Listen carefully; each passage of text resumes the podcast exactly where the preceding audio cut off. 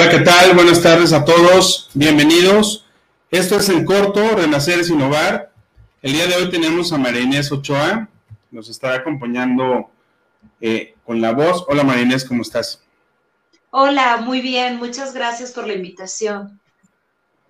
Eh, a continuación vamos a eh, leer una semblanza de ella. Un segundo. Marinés Ochoa nació en la Ciudad de México. Ella es hija de Amparo Ochoa y de Jorge Amezquita. Ella es licenciada en comunicación y es cantante de profesión. Se ha dedicado a la investigación y a la difusión de la música mexicana. Tiene nueve producciones discográficas, giras en Europa, Centroamérica, Sudamérica y ha participado en festivales de la talla internacional, precisamente ahora en el desfile del 20 de noviembre, por cierto, ya nos platicará. Marinés Ochoa es mejor conocida como La Rumorosa.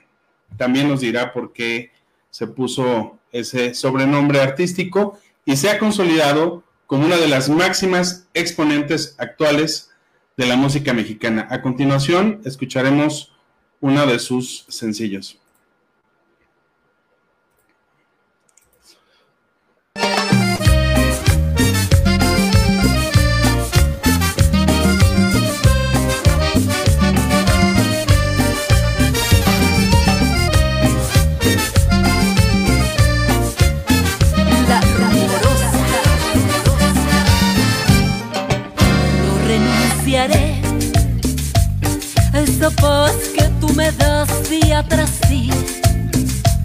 A cambiar mis penas por tus alegrías y ese amor que tú me das con garantía. No, no renunciaré a esa flor que tú me das cada mañana, a vivir constantemente enamorada a soñar juntos los dos de madrugada.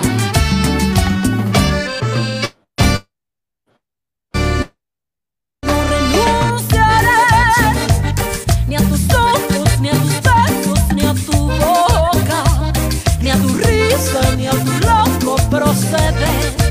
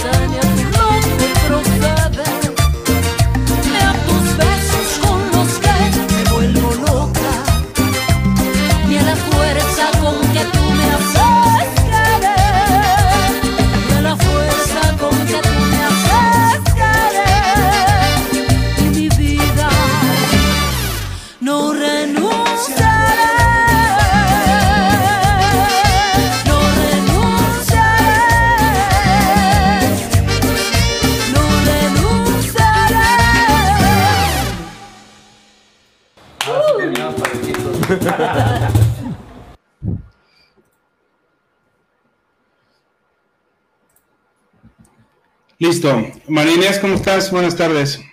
Bien, buenas tardes. Gracias a ti.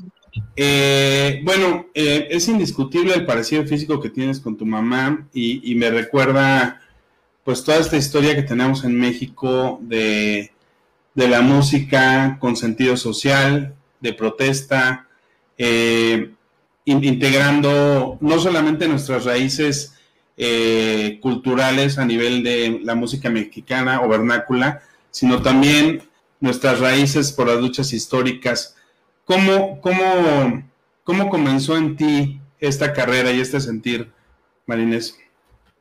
Pues fue desde muy pequeña, eh, yo creo que tenía alrededor de 14 años cuando empecé a cantar. Em, y empecé a cantar en homenajes a mi mamá, justamente en, Sinaloa, en Culiacán, donde vivía. Y eh, desde la primera vez que, estuve en un escenario, pues sentí que, ahí es donde pertenecía, que ahí podía expresar libremente lo que, lo que sentía, lo que pensaba, ser yo, pues, ¿no? Completamente. Así que eh, pues decidí estudiar canto, empecé en la universidad allá en Sinaloa, en la UAS, y, y bueno, después me vine acá a, la ciudad a estudiar la, carrera en Fermata. Em, y bueno, aquí sí, aquí seguimos. Perfecto. ¿Y cómo, ¿Cómo llegó el, sobrenombre de la rumorosa? Ahorita nos platicas de tu historia discográfica. Hace eh, alrededor de 10 años empecé em, este proyecto que se llama La Rumorosa, este, bajo la producción de Javier López Miranda. Y eh, quise hacer una mezcla de música tradicional con otras vertientes musicales que han sido también importantes en, mi desarrollo eh, eh, como cantante. Y mezclé con, rock, con música electrónica. Eh, y bueno, ya viste ahí, hicimos No renunciaré, en cumbia. hicimos también Deja que salga la luna, que es esta canción tan conocida de José Alfredo. La hicimos como en un electroguapango. Quise experimentar un poco y bueno, resultó muy afortunado el experimento y lo logré llevar a giras eh, en Europa y en Centroamérica. Em, con una aceptación muy buena del público, de mi público. Así que, eh, pues bueno, continué haciendo discos con, este sobrenombre de La Rumorosa hasta que llegué al, último disco que grabé en el 2019, que se llama Del Alma, que es un disco em, con mariachi eh, tradicional, es el primer disco que hago con mariachi. Em, quise hacerlo muy contemporáneo. Es una, producción también de, Javier, eh, con, digamos que es una mezcla de, elementos, grandes elementos de distintos mariachis mexicanos, eh, bajo la dirección de mm, Fernando Santiago eh, en la parte musical. Así que bueno, es, la verdad es una, gran producción.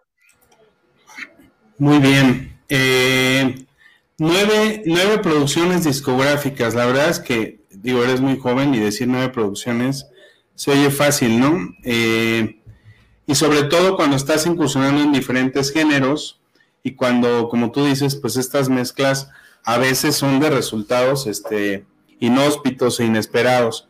¿Cómo, ha sido este tema de, la producción discográfica? ¿Cómo ves el, tema de los, del streaming, de Spotify? Eh, ¿Cómo ha venido cambiando en los últimos años en tu carrera todo esto?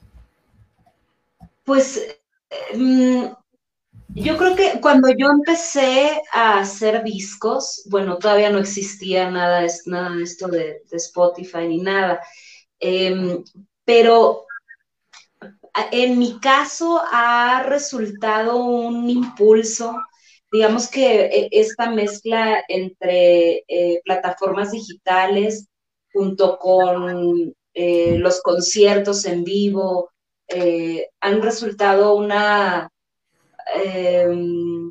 un impulso importante para, para, la, para dar a conocer mi trabajo musical ya sea este, en físico o, digital.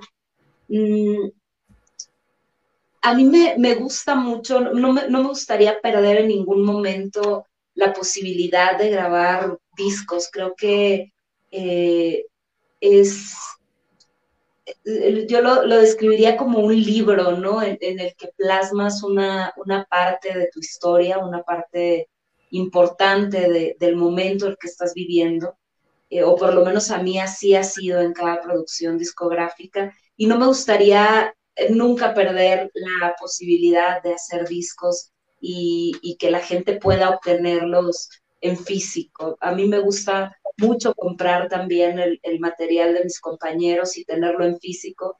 Eh, creo que es, es una experiencia bella poner un disco en tu carro y poderlo escuchar. Pero bueno, eh, cada quien, ¿no? Yo de repente tengo gustos medios, medios de viejita, pero bueno, la verdad que me, parece importante, tanto libros como discos, eh, poder tener la, capacidad de, seguirlos produciendo como artista, creo que es, muy bello.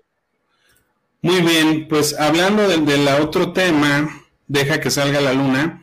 Si gustas, vamos a, vamos a escucharlo juntos. De acuerdo.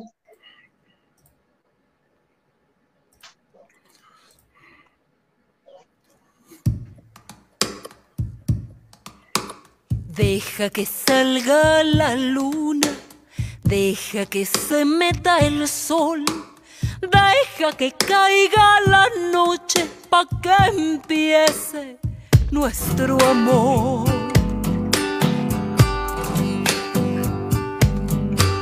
Deja que las estrellitas me llenen de inspiración para decirte cositas muy bonitas, corazón.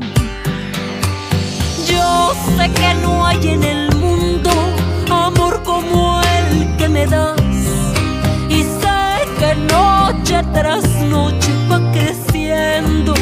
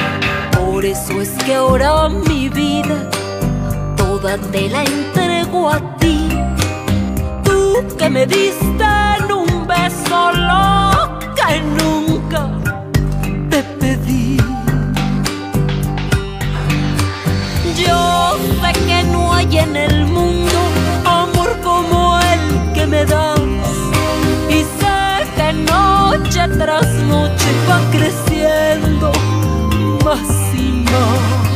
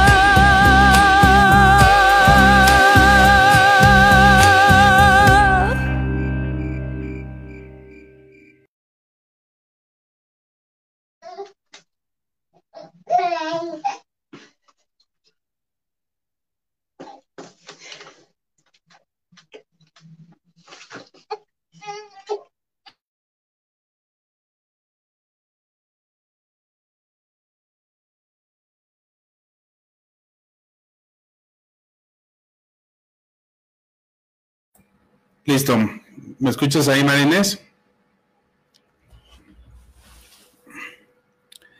Bueno, eh, comentábamos de la experiencia de los discos y decía yo no es que tenía el mute y para variar se me olvidó quitárselo, pero eh, que la experiencia de, de, los discos de vinil, incluso de los CDs o de, o de los libros, es una experiencia insustituible, ¿no?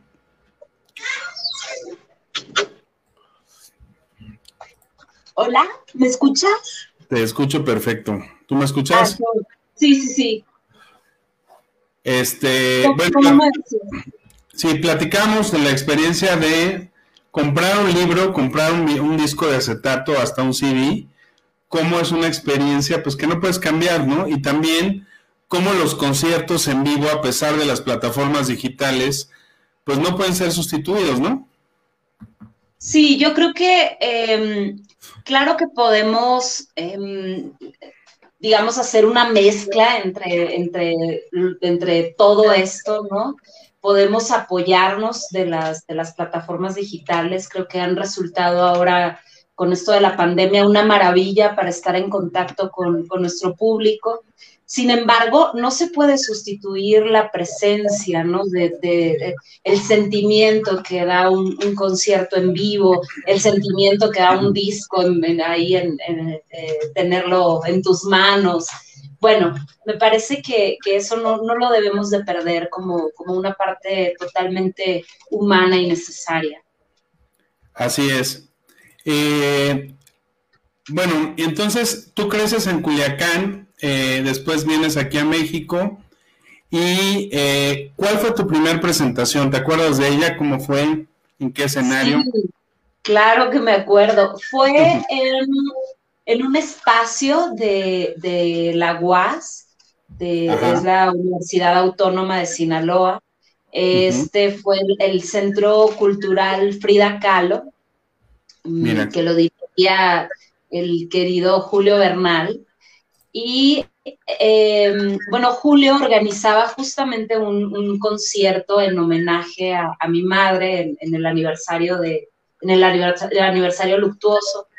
Ajá. Entonces, eh, yo fui a ver los ensayos donde estaba cantando Yadira Tadeo, eh, que es una gran intérprete de la música mexicana, también sinaloense, eh, uh -huh. compañera querida. Pero bueno, el caso es que yo era, pues estaba muy niña y eh, oí que cantaban y dije, bueno, yo es homenaje a mi mamá, yo también quiero cantar. Y uh -huh. pues todos dijeron, bueno, pero ¿y tú cantas? Así como, ¿de dónde salió eso? Y entonces dije, sí, cómo no, y empecé a cantar, jugar a la vida, me acuerdo. Ya. Yeah. Eh, y entonces me disfrazaron de, de, mi mamá y pasé como un fantasma por el escenario cantando Jugar a la Vida. Y la gente quedó muy impresionada, no por mi actuación, sino porque era muy grande el parecido que tenía con mi mamá. Y bueno, nadie sabía que tenía una hija, pues, ¿no? Todos, mi hermano y yo nos llevamos mucha edad y cuando mi mamá murió yo era muy pequeña, entonces muy poca gente sabía que, que yo existía, sobre todo en uh -huh. Culiacán, que no, no habíamos vivido allá por muchos años. Entonces, eh, pues fue una gran impresión para, para el público de mi mamá y, y me quedó grabado, bueno, para, para toda la vida. Yo salí llorando de ahí porque nadie aplaudió cuando terminé de cantar y yo decía, bueno, ¿y por qué no aplaudieron? Pero bueno, el, el, motivo fue ese, ¿no? Que quedaron realmente impactados de que, eh, de que primero que me parecía, luego que me disfrazaron y que no sabían que existía. No, sí es que el parecido es, es muy, muy, muy sorprendente con el de tu mamá. Sin embargo, bueno, en la voz sí hay una gran diferencia, este, pero, pero físicamente, pues sí, es, es indiscutible, ¿no? Sí, así es. Cuéntanos de, esta, de este dueto que tienes con Oscar Chávez. Es un tema de Marcial Alejandro que se uh -huh. llama Vivan los Humanos. Y eh, bueno, los dos como, como pues amigos y admiradores del trabajo de Marcial Alejandro, quisimos hacerle un pequeño homenaje grabando esta canción, uh -huh. eh, igual bajo la dirección de Javier López Miranda, eh, y y bueno, Oscar aceptó, lo, grabamos y, fue, pues fue una experiencia muy bonita. Fue la única vez que grabé algo con Oscar. Cantamos varias veces en, en, en vivo, en conciertos, pero nunca habíamos grabado y, y bueno, esa fue la, la, única vez que grabamos. Eh, y bueno, es un tema que, que, a mí me gusta mucho, sobre todo que siempre trato de, de seguir cantando a, a Marcial Alejandro porque eh, me parece uno de los, de los autores, uno de los compositores eh, más valiosos de, de, esa época. Pues si te parece, eh, ponemos el, el video de, de, esa, de, esa, de ese tema. Claro. Para que el público lo conozca. Y ahorita vamos a tu página para que puedan conocerla también y puedan visitarla, ¿no? En YouTube. Claro.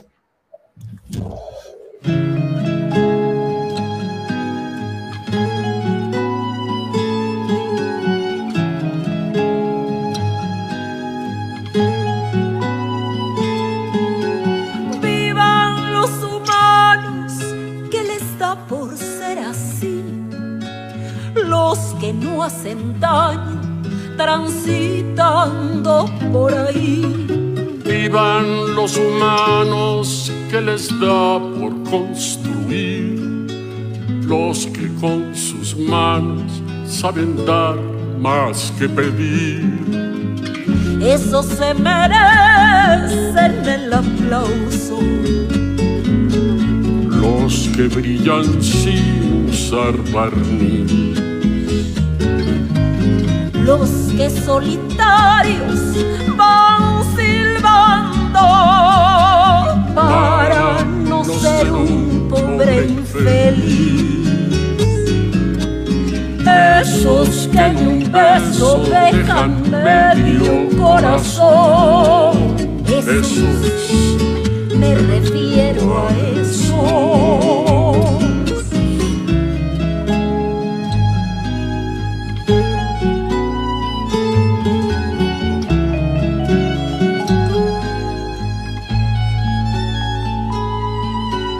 Vivan los humanos que podrán sobrevivir, porque están tomando su salvaje porvenir.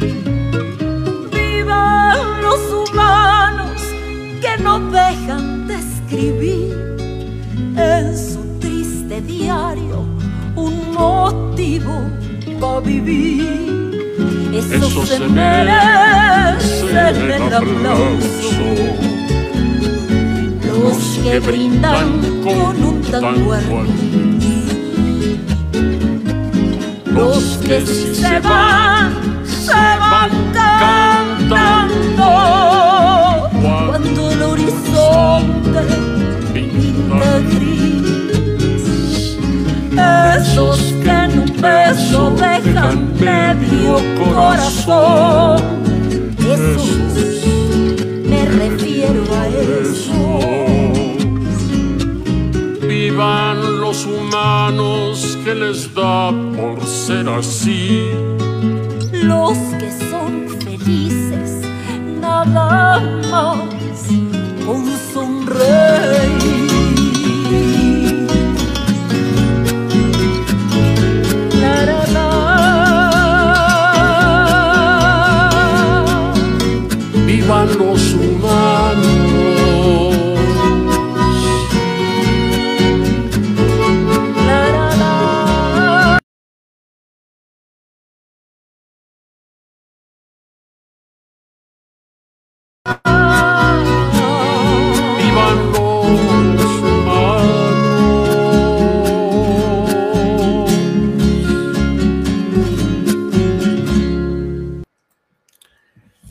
Pues esto es más que una pieza eh, musical, es una pieza documental, ¿no, Marines?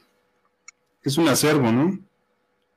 Pues sí, la verdad es que eh, um, valoro mucho, atesoro el uh -huh. trabajo de Oscar. Creo que ahorita eh, que ya no está, es importante pues seguirlo escuchando, seguirlo promoviendo, eh, seguir conociendo su investigación dentro de la música mexicana. Sí, totalmente. Este, y hoy más que nunca, ¿no? En estos tiempos.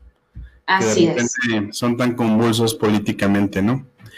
Eh, y bueno, eh, yo sí quiero agradecerte que a pesar de que estamos en plena jornada electoral, hayas aceptado la entrevista.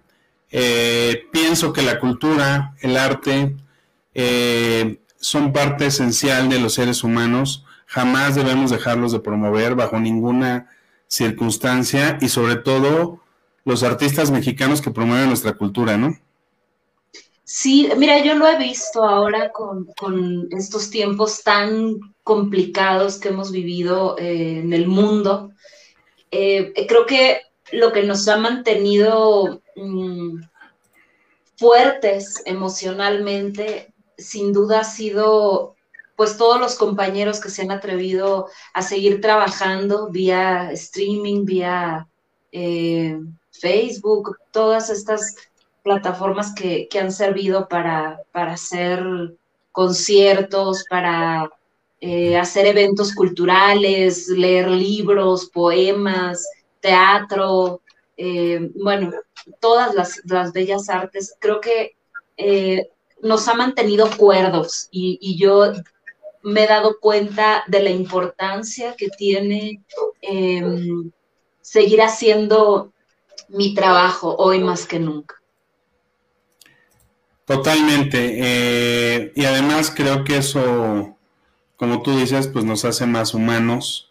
Eh, no solamente los artistas, los ingenieros, los contadores, las amas de casa, quienes tengan un taller mecánico, todos deberíamos de acercarnos al arte, aprender a tocar un instrumento nuevo, aprender a cantar. Yo, yo por ejemplo, eh, pues confieso que he estado en clases de canto, no para no para hacer un concierto porque no tengo tu talento, pero la verdad es que me ha servido muchísimo este, como terapia, ¿no? Y, y, me doy cuenta que es otra manera de desarrollar la inteligencia. Los que tocan un instrumento musical, los que crean música, pues es desarrollar otras partes del alma, ¿no? Claro, los ejercicios de respiración que, se utilizan en las clases de canto, eh, por ejemplo, son, una... Eh, una forma de fortalecer eh, físicamente nuestro cuerpo, pero sin duda también emocionalmente. Eh, yo cada vez que puedo, tengo la oportunidad de hacer un concierto o, o de grabar alguna canción o, eh, o, de participar en algún proyecto de, de algún compañero, una compañera, eh, me, me fortalece en todos los sentidos. Y bueno, esto que dices es muy importante, no hay que ser cantante para tomar una clase de, de canto, no hay que ser eh, artista para, para, escuchar todo el tiempo música y para estar informados de lo que está pasando actualmente, ¿no? Con tantos compositores y tantos talentos nuevos que Exacto. están saliendo. Me gustaría, ahorita vamos a tu página, pero me gustaría preguntarte algo.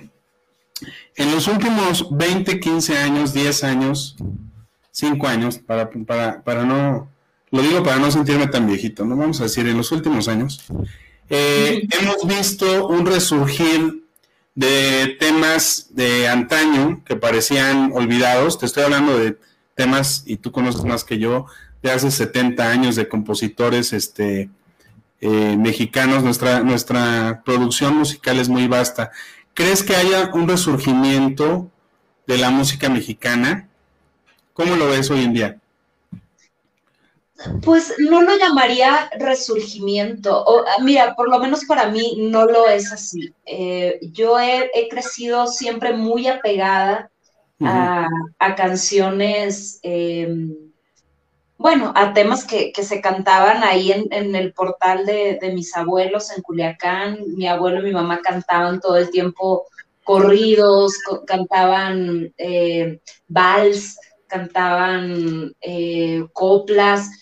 Creo claro. que eh, para mí, eh, antes de ser cantante, como, uh -huh. como desarrollo, como, como, mujer, como persona, fue fundamental uh -huh. el, el, haber escuchado a mi mamá, a mi abuelo, eh, estos temas, ¿no? Creo que fue el riego para mis raíces mm, mexicanas y para mis raíces eh, musicales. Entonces, para mí no, no es, no es un, un, un, renacer de la música mexicana. Sin embargo, te voy a decir algo, creo que hoy en día entre los jóvenes hay una conciencia mucho más profunda de la importancia de conocer nuestras raíces musicales, porque mm, se nota eh, a, profundidad en estos tiempos el, desapego ¿no? a, estas raíces y el, y el, mm, el envolvernos en la vida cotidiana ya tan globalizada, pues obviamente nos ha nos ha hecho olvidar un poco el, de dónde venimos, el dónde pertenecemos. Y de repente nos llegan estos golpes, ¿no? De la naturaleza, estos golpes, estos golpes de la vida, y claro, nos hacen regresar a, donde pertenecemos y volver a decir, a ver, a ver, ¿quién soy, no? ¿Qué, es, qué es lo que estoy haciendo en este mundo y, por qué estoy aquí? Entonces, creo que eso tiene mucho que ver eh, ahora todos estos brotes musicales tan apegados a la música latinoamericana, incluso no nada más a la música mexicana, y, eh, y no nada más de mexicanos, sino también hay, hay artistas europeos, artistas eh, mexicoamericanos que han hecho fusiones eh, interesantes, importantes para, para la música mexicana, me parece a mí. Sí, me, gustaría ir con dos comentarios. El primero es, eh, pues, ya, pues ya tocamos la parte política, porque también me gusta ese tema, pero, y particularmente si es música de protesta, me, gusta más. Eh, ¿Cómo ves esto, esta fusión de, estos nuevos movimientos, sobre todo en, Sudamérica, que ahora se, estamos viviendo pues cierta agitación política y social? Y recordarás que, América Latina tiene mucha tradición en cuanto a la música de protesta. ¿Cómo ves estos nuevos escenarios inéditos para América Latina y para la música en el sentido social? Muy importantes. Eh, creo que la música siempre ha marcado eh, em, etapas históricas de, Sudamérica, de Centroamérica, mm, de México, por supuesto, también. Este, pero bueno, me, voy a ir a, Sudamérica. Eh, creo que, en, por ejemplo, en Chile, que fue uno de los lugares en los que más me empapé de toda esta música y estos movimientos que empezaron a brotar, eh, digamos, contemporáneos, porque hubo una etapa como de olvido, como, como si mm, después de la dictadura hubiera habido un vacío eh, de, música comprometida, ¿no? Sin embargo, una, una lucha constante, culturalmente hablando,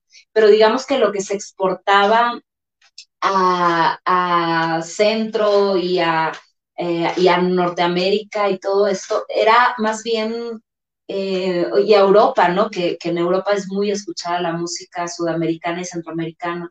Eh, digamos que no era música realmente políticamente comprometida. Y ahora ha habido un brote importante, sobre todo movimientos, por ejemplo, he conocido movimientos feministas que adoptan el hip hop, el,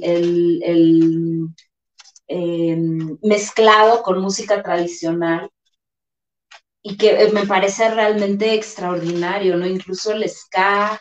Em, y, me parece un movimiento que ha tomado fuerza ahora eh, con, los movimientos eh, tan importantes y que nos han dado una lección de vida a, otros pueblos eh, en, este eh, Sudamérica que siempre ha sido golpeado por, por pues por, por históricamente ha sido golpeado por, por momentos trágicos, ¿no? políticamente hablando. Y ahora, bueno. No, perdón. No, adelante, adelante. No, adelante, No, perdón. básicamente esa, esa era la, la idea. Y, y el tema, creo que estuviste, si no recuerdo mal, en Chile, ¿no? Después de, de la dictadura de Pinochet, ¿estuviste ahí? ¿Participaste en algún festival? Sí, bueno, 30 años después de la dictadura, pero sí estuve, estuve ahí en, en- por primera vez hicieron un concierto en el estadio eh, que en ese momento se le ponía el nombre de Víctor Jara Ajá. y eh, eh, fue el estadio donde, donde acribillaron a, a Víctor Jara eh, y, eh, y- y le pusieron el, el nombre de Víctor Jara, estuvimos ahí Mm. presentándonos, eh, déjame acuerdo quién es, bueno, estuvo Silvio Rodríguez, estuvo, mm, ah, ¿cómo se llama? Vicente Feliu, eh, otro gran cantautor cubano, eh, muchos compañeros chilenos eh, extraordinarios, eh, estuve yo también como invitada. Y fue una experiencia muy importante para mí esa visita a Chile, porque me, me dio a conocer no nada más la, la historia eh, pues de la dictadura y todo eso que conocemos de Sudamérica, sino la profunda lucha que seguía en pie incluso 30 años después. Eh, y también, eh, digamos que me mostró las páginas de la historia de mi país, ¿no? Ahí, ahí conocí a profundidad el movimiento zapatista, incluso regresé a México y pues me involucré mucho más. Eh, y bueno, para mí fue, fue una de las épocas más importantes de mi vida, estas visitas eh, durante meses a Chile y, y, bueno, me hermané con muchos compañeros allá que, que me mostraron una historia muy distinta de, de, la dictadura que conocemos, porque claro, yo antes de, ir a Chile me leí todos los libros de la dictadura, de, de la historia de Chile, de la historia de la cueca chilena, de Violeta, de Víctor, eh, de Joan Jara, pero bueno, nada como conocer de cerca, mano, ¿no? eh, pues claro, de, de, la propia voz, qué fue lo que pasó y, y qué, qué, es lo que, lo que vive, que vivía en ese momento en el que yo estuve, eh, el pueblo chileno. No, y de conquistas que no hemos todavía logrado en América Latina, ¿no? Parece que sí, pero eh, pues estamos lejos de la igualdad, de la igualdad en todos los sentidos, en todos los grupos sociales, y estamos todavía lejos de tener una sociedad justa y para todos, ¿no? Sí, claro. Creo que el, el camino es largo, aunque se, se han logrado eh, varias victorias. Creo que falta mucho todavía para que la justicia prevalezca en, en Latinoamérica entera, ¿no? Me parece que ha habido pasos firmes últimamente. Te digo, el, el movimiento feminista ha sido uno de los de las muestras más grandes de los logros más grandes que ha vivido eh, Latinoamérica. Sin embargo, falta todavía mucho camino por recorrer. Así es. Eh, bueno, ya casi nos, nos estamos eh, finalizando. Primero que todo, te agradezco mucho porque es la primera vez que, que, en corto lo hacemos en formato de radio. Ya me está gustando. Este, la verdad está, está muy interesante. Estoy en la página de La Rumorosa, que es lo que estamos viendo en pantalla tienes más de 23 mil suscriptores. Ahí es donde publicas la mayor parte de tu contenido, ¿no, eh, Marinés? Sí, eh, bueno, hasta hace algunos meses así era. Ahora tengo eh, María Inés Ochoa Oficial también, donde voy a empezar a subir también, eh, bueno, contenido nuevo. Em, esto, bueno, por derechos y situaciones así, pero eh, los invito también a estar pendiente en, en Facebook y en, y en, el canal de, de YouTube eh, María Inés Ochoa Oficial. Ok, eh, que sería el nuevo canal donde compartirías tu contenido, ¿no? Así es. Pero bueno, este, este sigue ahí, va, va a seguir arriba y, y pueden eh, seguirlo visitando y seguir pues disfrutando. La verdad es que ha sido un, un, un maravilloso proyecto, La Rumorosa, que me ha traído eh, eh, muchos amores a mi vida, sobre todo darme cuenta que eh, se abrió una ventana enorme a la hora de hacer, ay, mis perros están a la hora de hacer estas mezclas, se abrió una ventana enorme a público distinto que gustó de mi trabajo y que pudo eh, conectarse con él, ¿no? Eh, yo estoy totalmente a favor de las fusiones, aunque de repente ahí los puristas salten, pero creo que es importante mm, reconocer nuestra música y, y, trabajarla y moverla y hacer, bueno, lo que amamos hacer dentro de la música siempre será bien recibido por nuestro público. Así es, y al final, pues la creatividad no tiene límites y sobre todo en una sociedad tan pluricultural y en el mosaico tan hermoso que es México. Me gustaría que nos despidiéramos con una canción que a mí en lo personal me encanta y vi la versión que tenías, entonces la puse aquí. Eh, un acústico que tienes de Algo contigo, ¿no? Sí, así es. Bueno, pues nos despedimos con esa canción. Marinés, te agradezco mucho que tengas una excelente tarde y pues aquí eres bienvenida para cualquier proyecto que quieras compartirnos. Muchas gracias a ti y hasta pronto. Gracias a, a tu público por, por escucharme. Eh, estamos ahí en, en contacto por las redes sociales. Les mando un abrazo grande. Muchas gracias.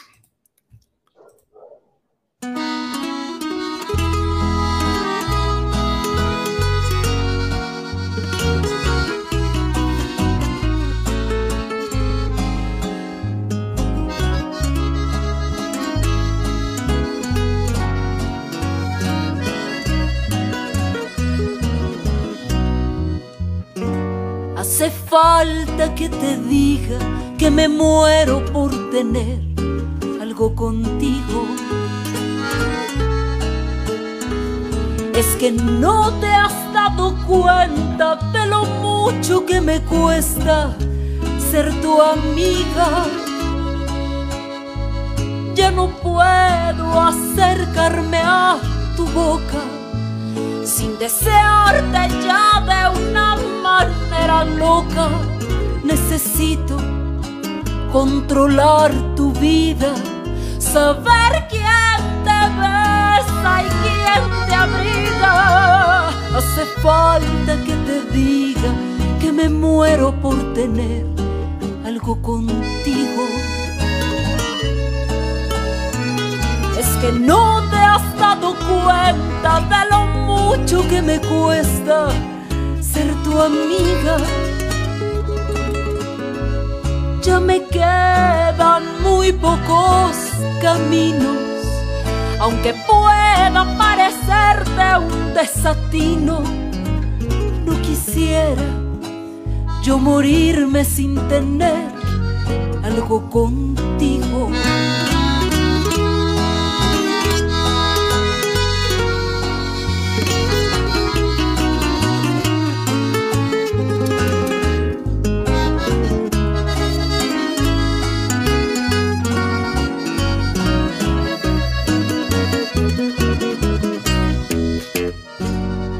Falta que te diga que me muero por tener algo contigo. Es que no te has dado cuenta de lo mucho que me cuesta ser tu amiga. Ya no puedo continuar espiando noche tú llegar adivinando. Ya no sé con qué inocente excusa pasar por tu casa. Ya me quedan muy pocos caminos, aunque pueda parecerte un desatino, no, no quisiera yo morirme sin